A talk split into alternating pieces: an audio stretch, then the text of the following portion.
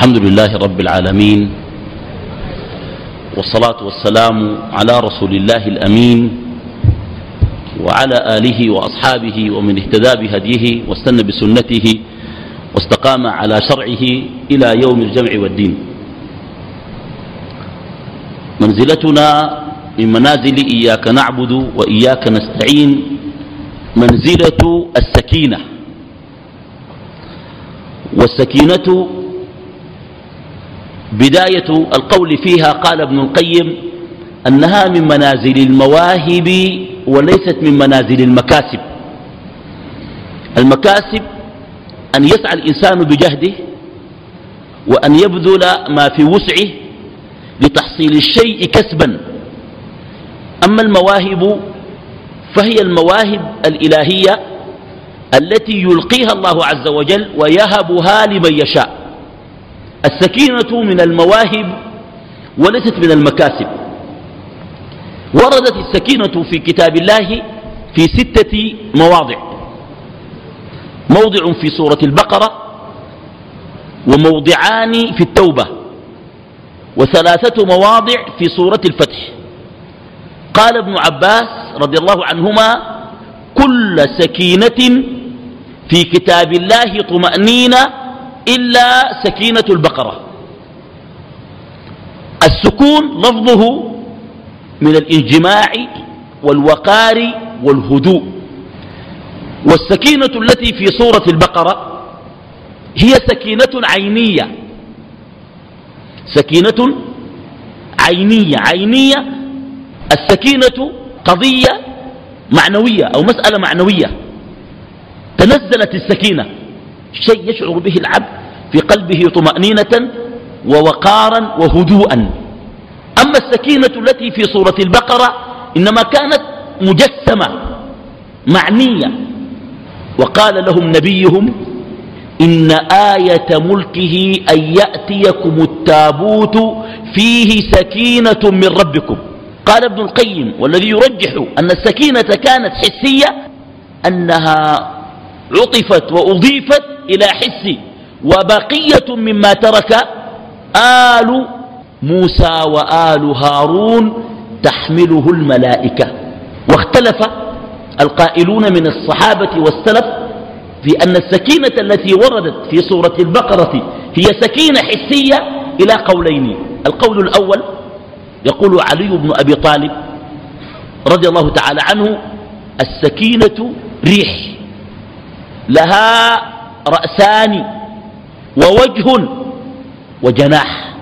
وكان بعضهم يقول كمجاهد وغيره السكينة هرة لها صوت.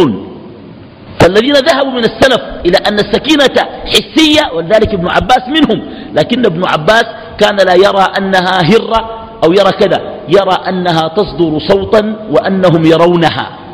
فإذا جاء التابوت وفيه السكينة علم أعداء الأنبياء في بني إسرائيل أنهم منخذلون ومهزومون وعلم الأنبياء وأتباعهم من الصالحين أنهم منتصرون. من المواطن التي ورد فيها السكينة في سورة البقرة ثم أنزل الله سكينته على رسوله وعلى المؤمنين. وكذلك إذ يقول لصاحبه هذا في حنين وهنا إذ في الغار إذ يقول لصاحبه لا تحزن إن الله معنا فأنزل الله سكينته عليه وأيده بجنود لم تروها وجعل كلمة الذين كفروا السفلى وكلمة الله هي العليا والله عزيز حكيم. هذه السكينة المعنوية وتفصيلها يأتي في ثنايا آه الكلام. يقول ابن القيم أصل السكينة السكون والوقار الذي ينزله الله على قلب عبده عند اضطراب قلبه أو عند شدة المخاوف. ولذلك يرى ابن القيم رحمه الله أن آيات السكينة نزلت في مواطن حاسمة في الغار شدة وكرب ويوم حنين اصطدموا ببأس الكافرين وبقوتهم فانهزم بعضهم فنزلت السكينة. ويوم الحديبية تمكن الكفار من الصحابة في أمرهم وأملوا عليهم الشروط وخضع النبي صلى الله عليه وسلم لشروط الكفار التي أرادوها وفي ظاهر الاتفاق أن فيه ظلم اضطربت قلوب بعض الناس. حتى عمر رضي الله عنه اضطرب قلبه فثبته الله بالصديق. لذلك يقول ابن تيمية رحمه الله أعلم الصحابة على الإطلاق وأفقههم أبو بكر رضي الله عنه. أبو بكر أفقه الصحابة بلا خلاف. قال ليس العلم والفقه بكثرة المرويات. هذا قوله في منهاج السنة. فإن أبا بكر أقل الصحابة رواية. عن أبي هريرة كثير عن أنس كثير عن ابن مسعود عن ابن عمر عن عائشة عن عبد الله بن عمرو بن العاص. دين الرواة. عن أنس بن مالك. دين الرواة الأساسيين. عن أبي بكر قليل. قال ابن تيمية والفقه حفظ الكليات وإدراك المعاني الأساسية. وإن أبا بكر أعلمهم. ولكنه ما كان يتقدم إلا إذا احتاج الناس إلى علمه. واحتاج الناس إلى علمه عند الحديبية. جاء عمر يشكو إلى أبي بكر كيف نعطي الدنيئة في ديننا؟ واجهه أبو بكر مواجهة أصولية. قال أتعلم أنه رسول الله؟ رسول ولا ما رسول؟ قال رسول. قال إذا ليظهرن الله أمره. لما مات النبي صلى الله عليه وسلم سقط في أيدي الصحابة قام العالم. والجميع سكوت واستدل عشان تعرف العلم بقرآن حتى قال بعض الصحابة أنهم كأنما يسمعون الآية لأول مرة. في السقيفة ظهر علمه. الناس اختلفوا. لما تكلم واستدل رفع الخلاف. في حروب الردة ظهر علمه. كان هو الوحيد الذي يريد أن يقاتل والبقية كانوا يريدون خلاف ذلك لكنه أصر واستدل وناظر وأحج بعلم أم بغير علم؟ قال وأبو بكر أعلم الصحابة وأفقههم على الإطلاق لأنه فقيه بالكليات وفقيه بالأصول وهنا عندنا مسألة تربوية وطالما أن الدرس من الدروس التربوية أقول لك الفرق بين العابد وبين الفقيه عند ظهور الملمات وعند وقوع الفتن. العابد يهتز وسرعان ما يجري مع التيار أما الفقيه هو الذي يرسخ ولذلك يقال أن الفقيه يثبت عند الفتن. قال ابن القيم إذا أقبلت الفتنة لم يرها إلا عالم أما إذا انجلت عرفها كل الناس. العلم مفيد. لذلك كان جريج عابدا ولم يكن فقيها. والرجل الذي أفتى القاتل في بني إسرائيل الذي قتل تسعة وتسعين نفسا وجاء يستفتيه فمنعه التوبة فقتل كان عابدا. ولما ذهب الرجل بعد قتل المئة إلى العالم دله العالم وأرشده بعلم وفقه فإن الفقه في الدين غير العبادة. العبادة مطلوبة لكن الفقه في الدين أعمق. أن تنظر إلى الدين بكلياته وأن تلتمس الأصول وأن تمسك بالقواعد وأن تمسك بزمام الأمور وأن تعرف ماذا تريد وأين تتجه وأنت على دراية من أمرك. الفقه مهم. العابد إذا جاءته فتنة لعبت به. ولذلك قيل الفقيه إذا رأى امرأة متبرجة هذا غريب.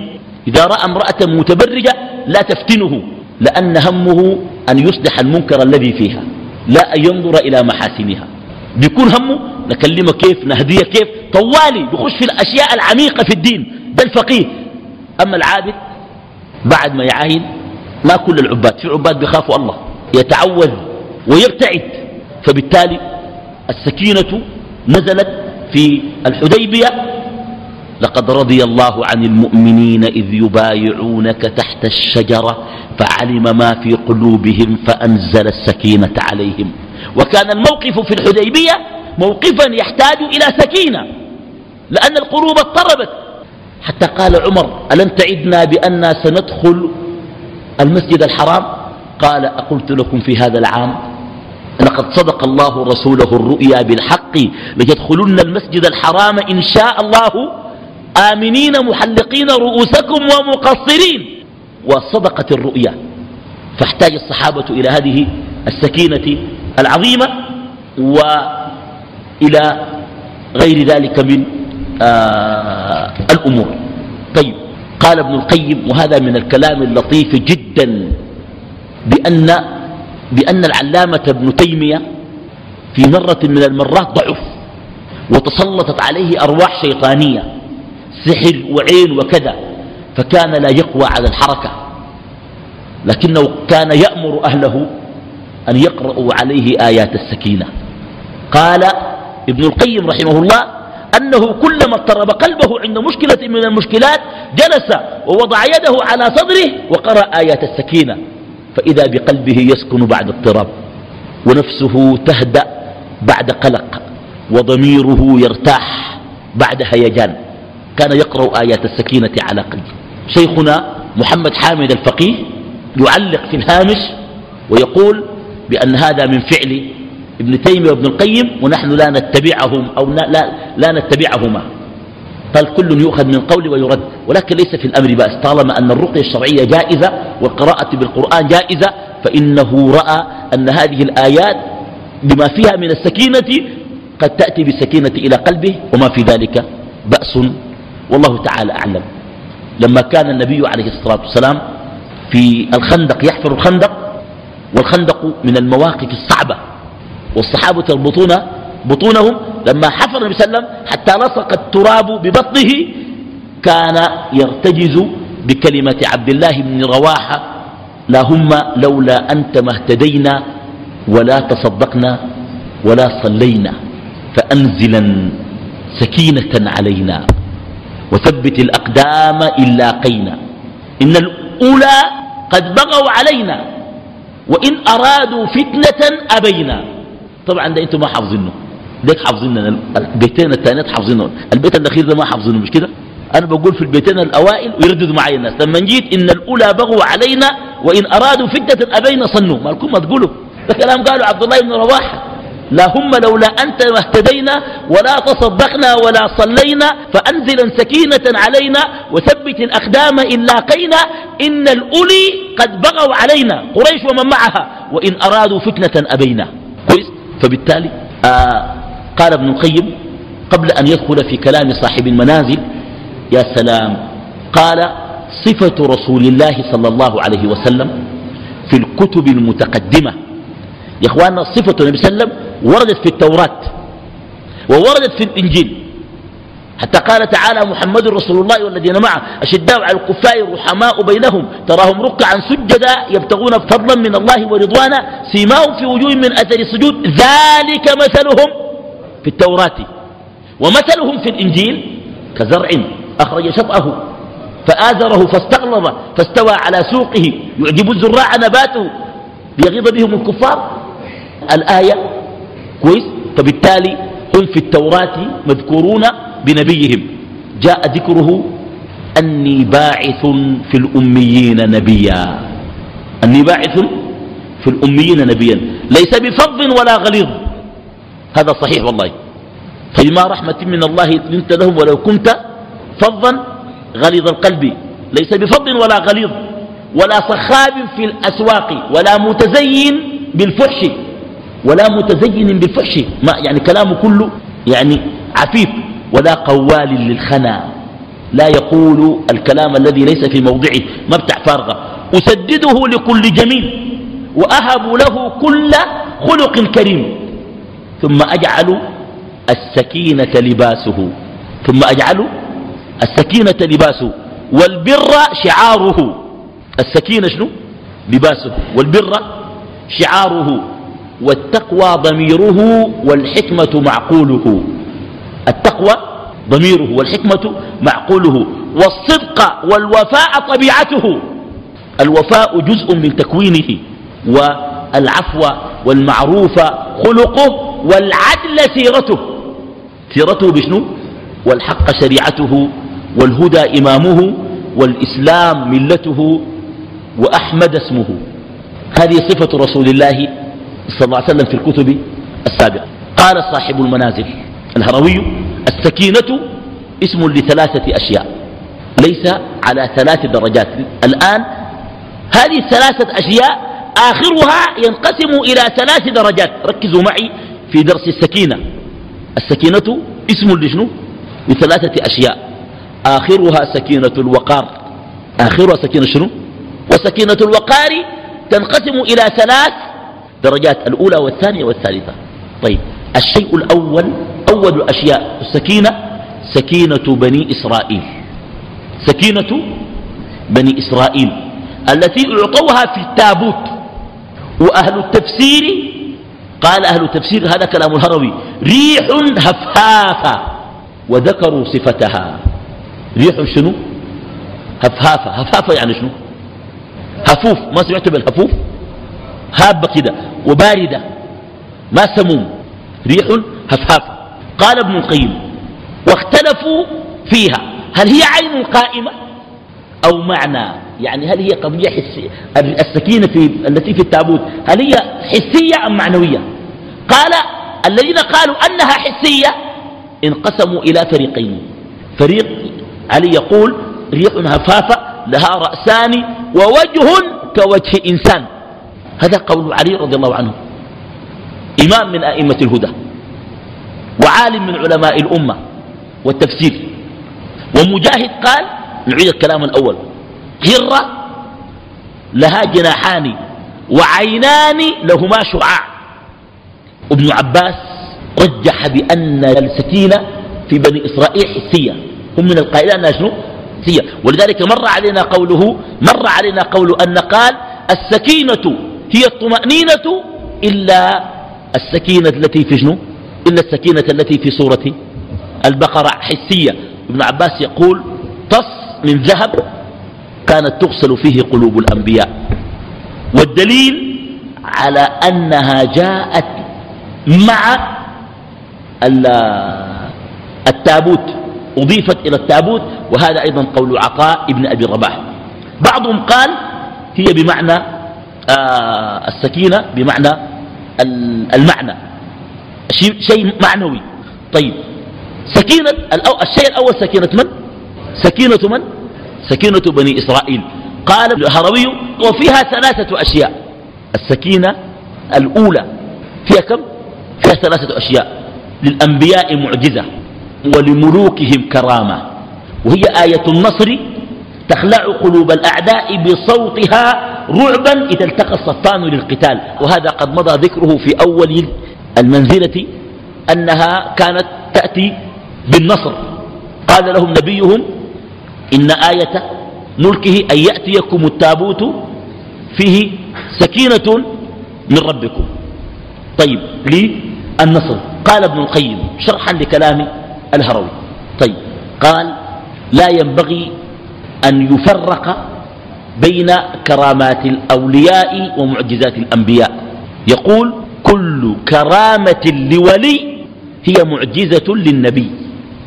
كل كل كرامة لولي هي معجزة للنبي ودلل وتدليله منطقي بالنسبة لي.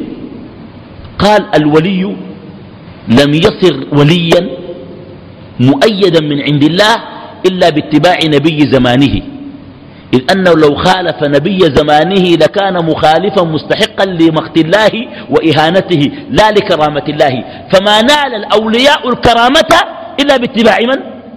باتباع الأنبياء. ولذلك كل كرامة لولي من الأولياء في الأمة راجعة إلى نبي الأمة فخرا ويعتز بها. مثال نحن أمة محمد عليه الصلاة والسلام. لو أن أحدا استقام على سنة النبي عليه الصلاة والسلام أكرمه الله بكرامات حسية ومعنوية. فلو أنه أكرمه بكرامة حسية لكانت في ميزان حسنات رسول الله صلى الله عليه وسلم لأن الدال على الخير كفاعله. وهذا يحل الإشكال الذي في آية النمل أيكم يأتيني بعرشها قبل أن يأتوني مسلمين؟ قال عفريت من الجن أنا آتيك به قبل أن تقوم من مقامك وإني عليه لقوي أمين. قال الذي عنده علم من الكتاب أنا آتيك به قبل أن يرتد إليك طرفك. الذي عنده علم من الكتاب أي كتاب؟ كتاب سليمان أم كتاب آخر؟ كتاب سليمان. وهل لسليمان علم بهذا الكتاب أم ليس له علم؟ لو قلت أنه ليس له علم كأنك تقول أن في أمة محمد من يعلم في القرآن علما لا يعلمه محمد عليه الصلاة والسلام. ولا يعقل ولا يكون هذا. لأن الكتاب أنزل على النبي.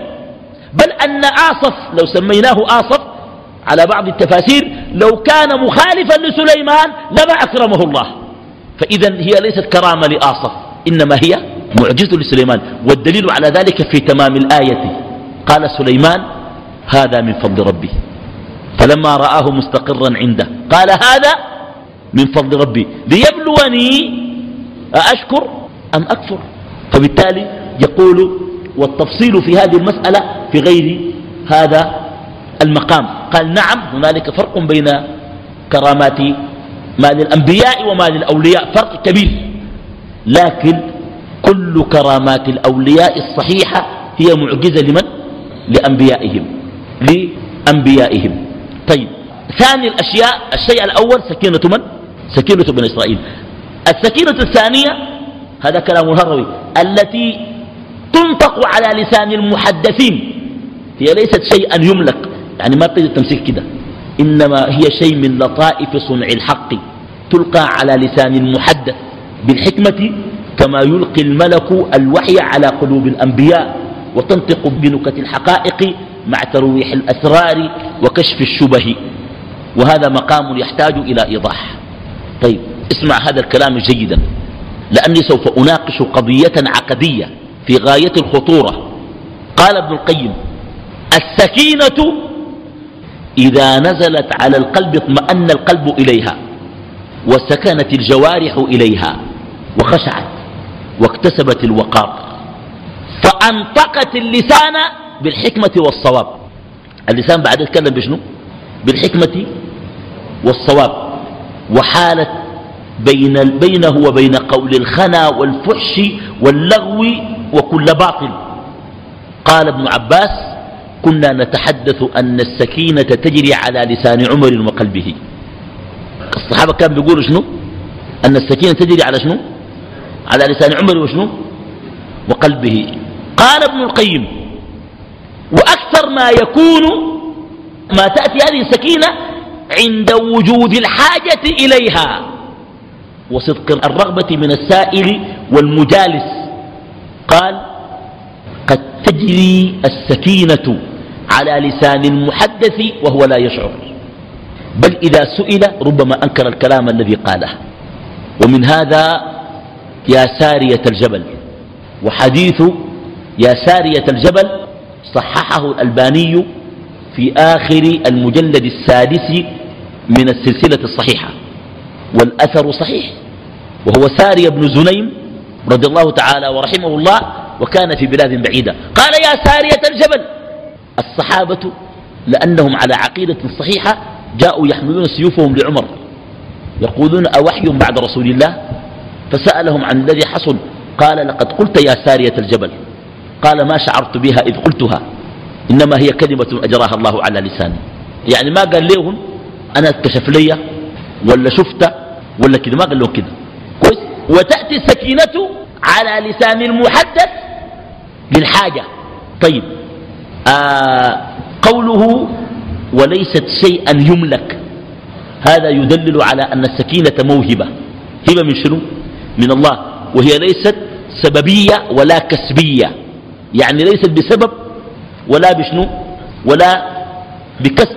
السكينة التي كانت في التابوت تنتقل معهم حيث شاءوا. سكينة في التابوت محل ما يمشي التابوت ده يمشي سواء كان ريح عندها راسين وش زي وش الإنسان أو كديسة عندها جناحين ولها عينان لها شعاع أو لهما شعاع أن تنتقل معهم السكينة. طيب لكن لا يخفى على أن السكينة لا تتنزل إلا إلا بعد ولاية وصلاح. وهذا يكسبه الإنسان. صح المصح هل أي ذنب بيجيب السكينة؟ طيب قلنا وهذه نقطة نقطة في غاية الأهمية. أرجو أن تركزوا معي. قوله بأنها ليست شيئا يملك بمعنى قد يفعل العبد موجبات الصلاح ولا تأتيه السكينة. فتأتي السكينة لبعض الصالحين وليست لبعضهم. فإن عمر رضي الله عنه كانت السكينة تجري على لسانه بالرغم من أن معه غيره من الصحابة في شنو؟ في الصلاح. لكن هذا فهم الصحابة كما يقول كما يقول ابن عباس رضي الله عنهما. فقال تلقى على لسان المحدث الحكمة أي تجري عليه كما يلقي الملك الوحي على قلوب الأنبياء. وهنا تنبيه. الفرق بين الوحي وبين التحديث. يعني عمر رضي الله عنه محدث صح؟ لو كان في أمتي محدثون فعمر صح؟ فالتحديث كما قال هنا التحديث هو شيء يحدث به المحدث في سره فيكون كما حدث أو كما حدث. يعني يلقى في شيء في, في, في روعه وخلده شيء يأتيه خاطرة. الخاطرة تتحقق وتقع كما قال. عرفت؟ يرى إنسان من بعيد يقول هذا يريد كذا وكذا وكذا فيأتي الأمر كما شنو؟ أه؟ كما قال. هذا تحديث. الفاصل بين التحديث وبين الوحي أن الوحي لا يخطئ ولكن المحدث شنو؟ يصيب ويخطئ. أحيانا يلقى في نفسه شيء ولا يصيب. فقد ألقي في نفس عمر أن رسول الله صلى الله عليه وسلم لم يمت وحمل سيفه ليقتل كل من؟ من يقول بأنه شنو؟ قد قتل. صح؟ ولا ما صح؟ وكان الصواب على خلاف ما قال عمر رضي الله عنه المحدث.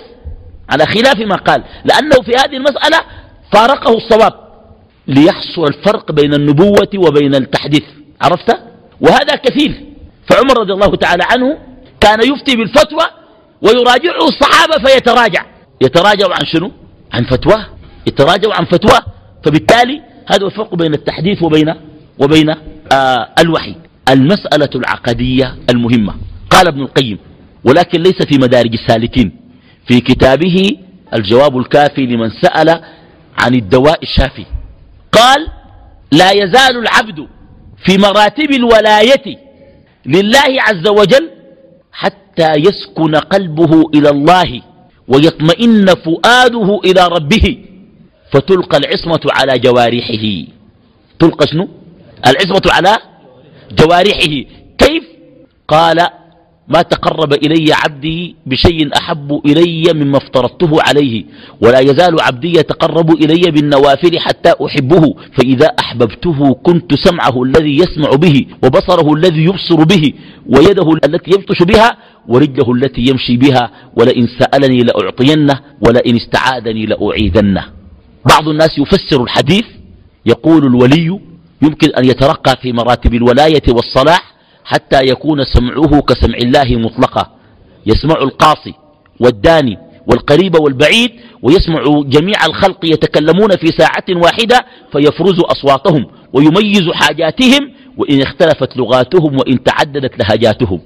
ونحن نقول ليس كمثله شيء وهو السميع البصير. قال ابن القيم والله هذا من ألطف ما وقفت عليه في تفسير هذا الحديث العظيم. ولذلك نقلته هنا في منزلة السكينة لأنه من المسائل العقدية المهمة. يقول رحمه الله تعالى تأمل سكن قلبه إلى الله واطمأنت جوارحه وخشعت بعد سكون قلبه. فإنه لو أراد أن يعصي الله بجوارحه لما استطاع أن يعصي الله لأنه لا يعرف كيف يعصى الله. كنت سمعه الذي يسمع به فلا يسمع إلا شنو؟ إلا ما شنو؟ ما يرضي الله. وبصره الذي يبصر به لا يبصر إلا ما يرضي الله. والدليل على هذا الرواية الثانية فبي يسمع وبي يبصر أي بمعاونتي والدليل الذي استدل به ابن القيم دليل عجيب. قال شنو؟ والله فقه في الدين عالي. قال ذكرت كل الجوارح إلا جارحة اللسان. صح؟ ملاحظ ولا ملاحظ كنت سمعه وبصره ويده ورجله بالرغم من أن اللسان قد يكون مهما أكثر من أو قد تكون له أهمية أكثر من بعض هذه الجوارح.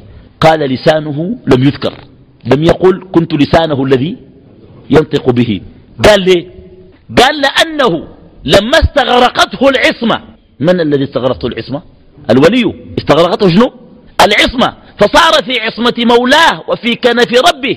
قال جارحة السمع من الصعب أن تتحكم فيها لأنها جارحة ظاهرة فقد يلقى عليك من الكلام ما هو شر ولكنك لا تريده ولكنك تضطر إلى سماعه. قال أما جارحة اللسان فجارحة مضبوطة يتكلم الإنسان بما يريد. إذا كان سمعهم الذي لا يملكونه بالرغم من ذلك حفظهم الله فيه فمن باب أولى اللسان الذي يملكونه. فهم ولا ما فهم؟ أه؟ والله فهم عالي. قال سمعه. شوف الولي صالح من توفيق الله. لو في اثنين بيتنابزوا هو ما نبز ولا حاجة وجا ماشي في الطرف. لكن لو واحد نبز الثاني كويس؟ الكلام بيجيب ولا بيجيو بيسمع ولا بيسمعوا؟ تخيل الولي كان ماشي في المحل ذيك وقام وفي شكله بهناك ربنا يجيب له موضوع يخليه ما يجيب الشارع ذاته. عشان ما يسمع ده معنى كنت سمعه الذي يسمع به. حفظ ولا ما حفظ. فإذا حفظه في السمع الذي لا يد له فيه فما بالك باللسان الذي هو يملكه من باب أولى أنه لا يتكلم بالخنا ثم ختم المولى عز وجل الحديث القدسي بقوله ولئن سألني لأعطينه ولئن استعاذني لأعيذنه وفيه دليل على أنه عبد مربوب وليس ربا ولا إلها وليست له قدرة ليس له إلا أن يستعين بالله وأن يستعيذ بالله وأن يلجأ إلى الله. طيب بعد السكينة الثالثة هي التي نزلت على قلب النبي صلى الله عليه وسلم. ما هو؟ قال السكينة على ثلاثة أشياء سكينة بني إسرائيل وسكينة المحدثين. دير كم؟ الثالثة السكينة التي نزلت على قلب النبي صلى الله عليه وسلم وعلى قلب المؤمنين وهي المراد بمنزلة السكينة. وهذه على ثلاث درجات. دائما تلقى الصبر على ثلاث درجات. والتعظيم تكلم عنه في الدرس الماضي. على شنو؟ على ثلاث درجات. وهكذا. السكينة على ثلاث درجات. النوع الثالث من السكينة على كم؟ على ثلاث درجات. وهي التي نزلت على قلب النبي صلى الله عليه وسلم وقلوب المؤمنين. وهي شيء يجمع قوة وروحا. يسكن إليه الخائف ويتسلى به الحزين والضجر. ويسكن إليه العصي والجريء والأبي. قال ابن القيم هذا من أجمل الكلام الذي قاله الهروي وهو من الكلام الذي تنعقد عليه القلوب وتنثني له الخناصر. كلام جميل جميل يعني. طيب لكن شرح ابن القيم أيضا جميل. يقول رحمه الله فإنه قال في هذه السكينة أن السكينة التي أنزلت على قلب النبي عليه الصلاة والسلام وعلى قلوب المؤمنين تشتمل على ثلاثة معان النور والروح وال والقوة. أشنو؟ النور والروح أشنو؟ والقوة. ولها ثلاث ثمرات تسكين الخائف وتسلية الحزين والضجر واستكانة صاحب المعصية والجراءة على المخالفة والإباء إليه. لأنه قال ويسكن إليه العصي. ما العصي؟ العاصي والجريء الذي يتجرأ على ارتكاب شنو؟ والأبي الذي يتأبى على الطاعة. يتأبى. يأبى شنو؟ يأبى الطاعة. طيب يقول ابن القيم النور يكشف له عن دلائل الإيمان وحقائق اليقين. قال بعضهم نور التوحيد في قلبه كالشمس. لا ينفع معها أي نور. حس الجامع ده مش منور كده؟ بكرة الساعة عشرة صباحا كان ولع بيعمل شنو؟ زي البطارية دي. زي البطارية دي لما نولعها. حس ما عنده أي قيمة. ومنهم من هو على أشد مصباح ومنهم على ضوء السمعة على حسب إدراك حقائق الإيمان واليقين في القلب والنفس. شيء عجيب والله. طيب. قال النور السكينة التي أنزلت على قلوب المؤمنين التي في الآيات وأنزلت قبل المؤمنين على رسول الله صلى الله عليه وسلم هي فيها النور والروح والقوة. تسكن الخائفة وتسلي الحزين والضجر. لا تحزن. إن الله معنا. فأنزل الله سكينته. ويسكن إليها العصي. وهذا سوف وهذا من عظيم ما قال. كيف يسكن العصي إلى السكينة؟ هو عاصي. كيف يسكن إلى السكينة؟ طيب هي فيها النور. والنور يكشف له عن دلائل الإيمان وحقائق اليقين. يميز له بين الحق والباطل والهدى والضلال. هذا واضح يا إخوان. واضح جدا. والروح توجب كمال يقظة القلب وحضوره وانتباهه من سنة الغفلة. والقوة توجب له الصدق وتوجب له صحة المعرفة وقهر داعي الغي والعنت طيب آه بمعنى خلاصة الأمر أن هذه السكينة تجمع نور ينور القلب ولكن أشعة نور التوحيد في القلب على حسب إدراكك لمعرفة الله واقتباسك من الأسماء والصفات. فقلنا أيها الأحبة طيب اسمع هذا الكلام اللطيف. قلنا أن السكينة التي نحن بصدد الحديث عنها وهي سكينة الوقار سماها الهروي سكينة الوقار تسلي الحزين وتؤمن الخائف ويسكن إليها العصي والجريء والأبي. طيب كلام جميل. قال ابن القيم كيف يسكن العصي إلى السكينة؟ تحليل تحليل عجيب. اسمع كلام كويس. كيف يسكن العصي والجريء إلى شنو؟ إلى السكينة.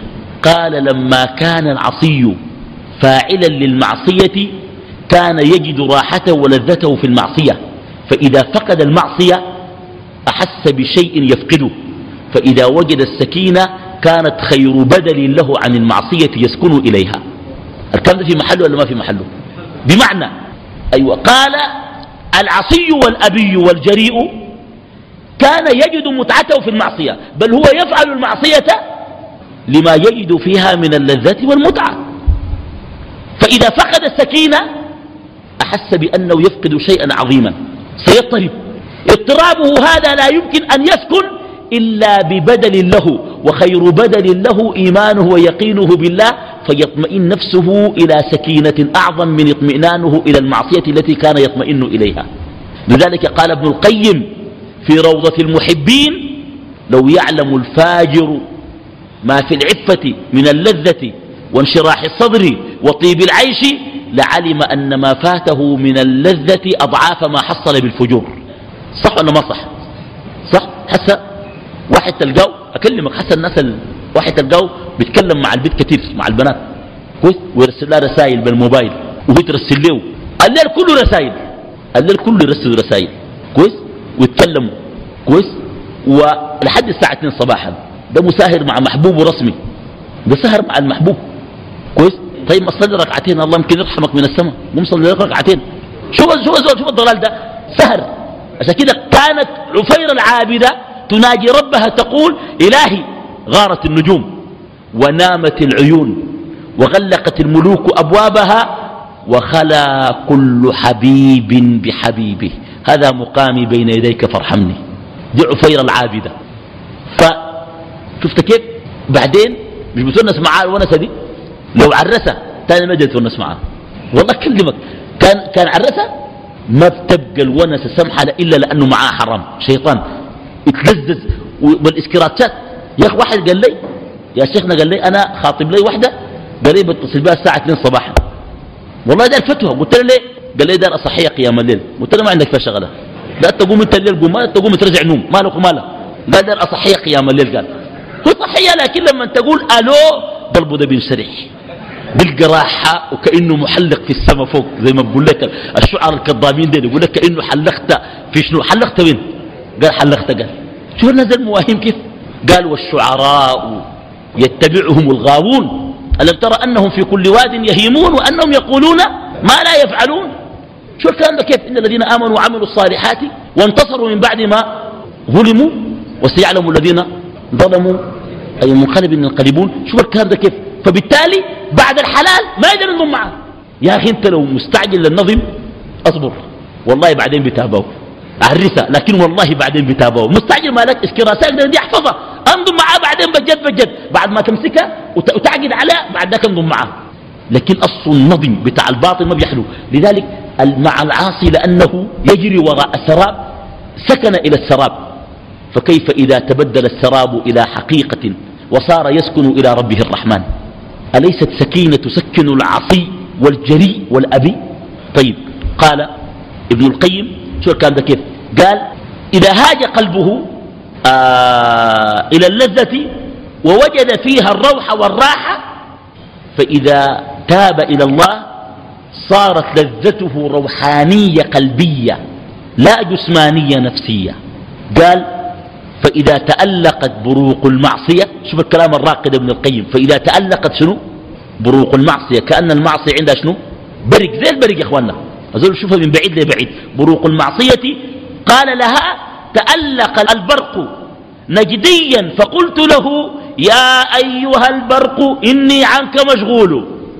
إذا تألق البرق نجديا فقلت له يا أيها البرق إني عنك مشغول. مشغول بما هو أعظم وبما هو أجل.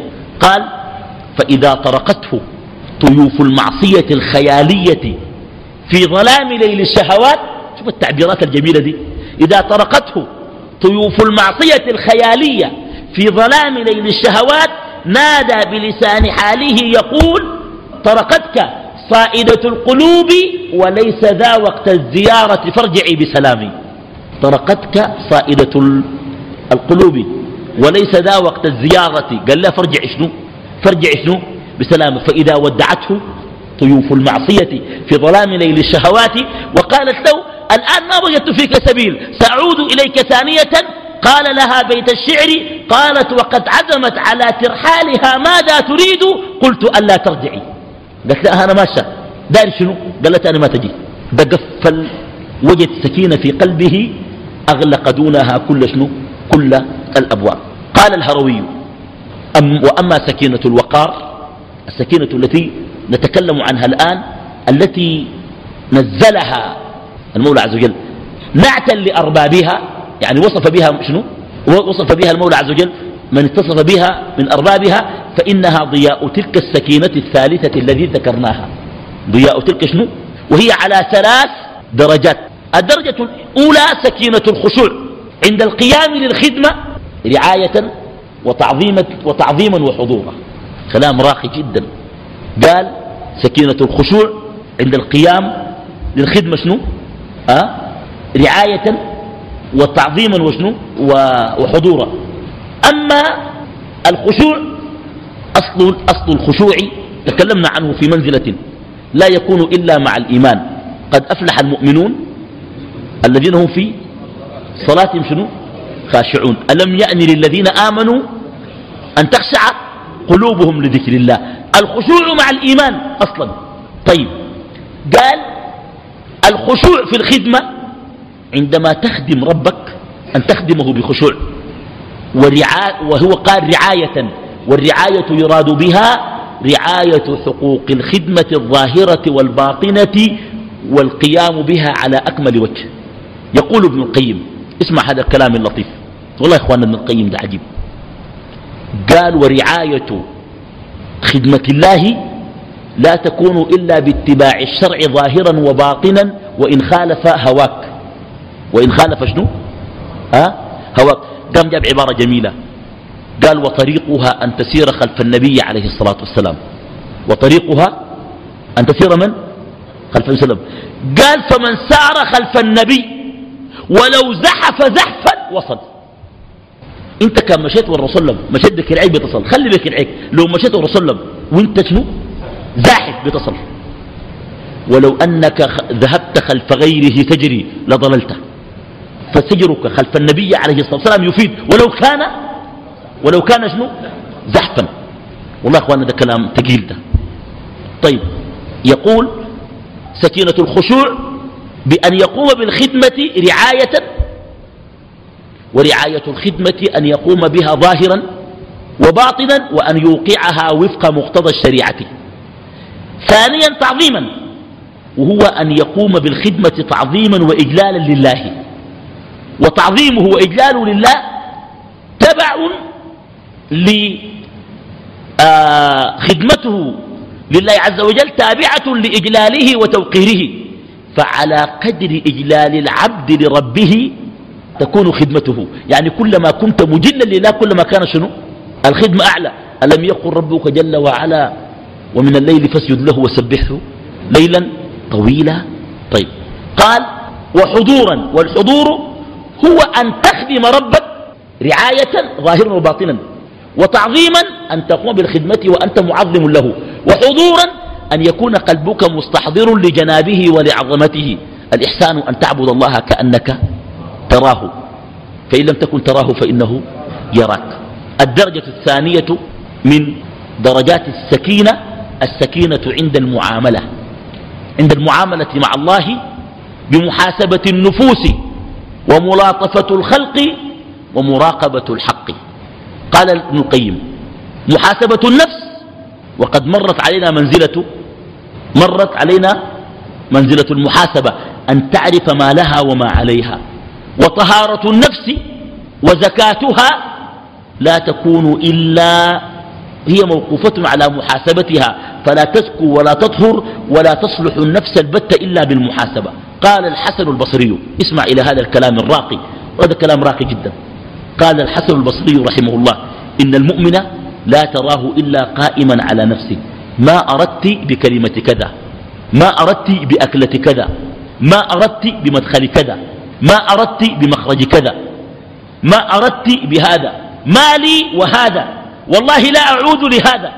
عمره كله يتقلب في هذه المقامات. قال المحاسبة تطلع العبد على نقائص النفس وعيوبها. والثاني ملاطفة الخلق. أن تلاطف شنو؟ الخلق. طيب يا إخوان ما علاقة ملاطفة الخلق بسكينة القلب مع الله؟ ده كلام راقي جدا. قال ابن القيم الخصومة مع الخلق مذهبة لسكينة القلب مع الله. لأنك إذا خاصمت العبادة ينشغل قلبك بالخصومة فيأتيه من الغم والهم ما يحول بين القلب وبين العبودية. دار أقول لك حاجة. اتشاكل مع زول مش بجد يعني. لو شاكلت مع زول طيب. بس ما تشاكل. وجيت تصلي العشاء. أداؤك لصلاة العشاء سيختلف عن صلاة المغرب قبل أن تتشاجر. اتشاجرت ورفعت صوتك. وكوركت وهو كورك فيك. وحجزوكم وجيت الصلاة. الصلاة كلها تكون بتعض في يدك. بعدين بتجيب في الصلاة ذاته الإمام قرى شنو؟ لو قال لك قرى شنو؟ ما بتعرف قرى شنو. لأن قلبك منشغل بالخصومة. لذلك يرى الهروي ويقول ابن القيم مفسحا إذا أردت سكينة قلب مع الله فلا بد أن تكون بملاطفة الخلق وإن الخلق يحتاجون إلى نوع من أنواع التعامل تسكن جمرة وتطفئ غضب بعضهم. وهذا يحتاج إلى نوع من أنواع الفن بعد توفيق الله تعالى. لأن إخواننا في ناس أعوذ بالله لسان زفر. وناس كلام قبيح. سيء يعني. يسمع الكلام فارغ. قد يكون ما بيقصد. لخلل في نفسه وعدم اتزان ما موزون. يعني في واحد يتكلم مع واحد في قدر أبوه يهزر معه هزار زي بيهزر مع واحد شاب زيه دقنه سودا ده زول سوي؟ في زول بيهزر مع زول قدر أبوه أنت كان سمعته تقوم جاري بس. ما عندك طريقة لا تقوم جاري أو تدبنيها والله أكلمك. تقوم جاري عديل. لا يعرف صغير ولا يعرف كبير. بل أقول لك حاجة في نوع من الناس بقدرة ما فقد التوازن الناس واقفين في الصف بيهزر في الصلاة بدينا دي لا ممكن في الكعبة يهزر ما, ما عنده مشكلة نهائي.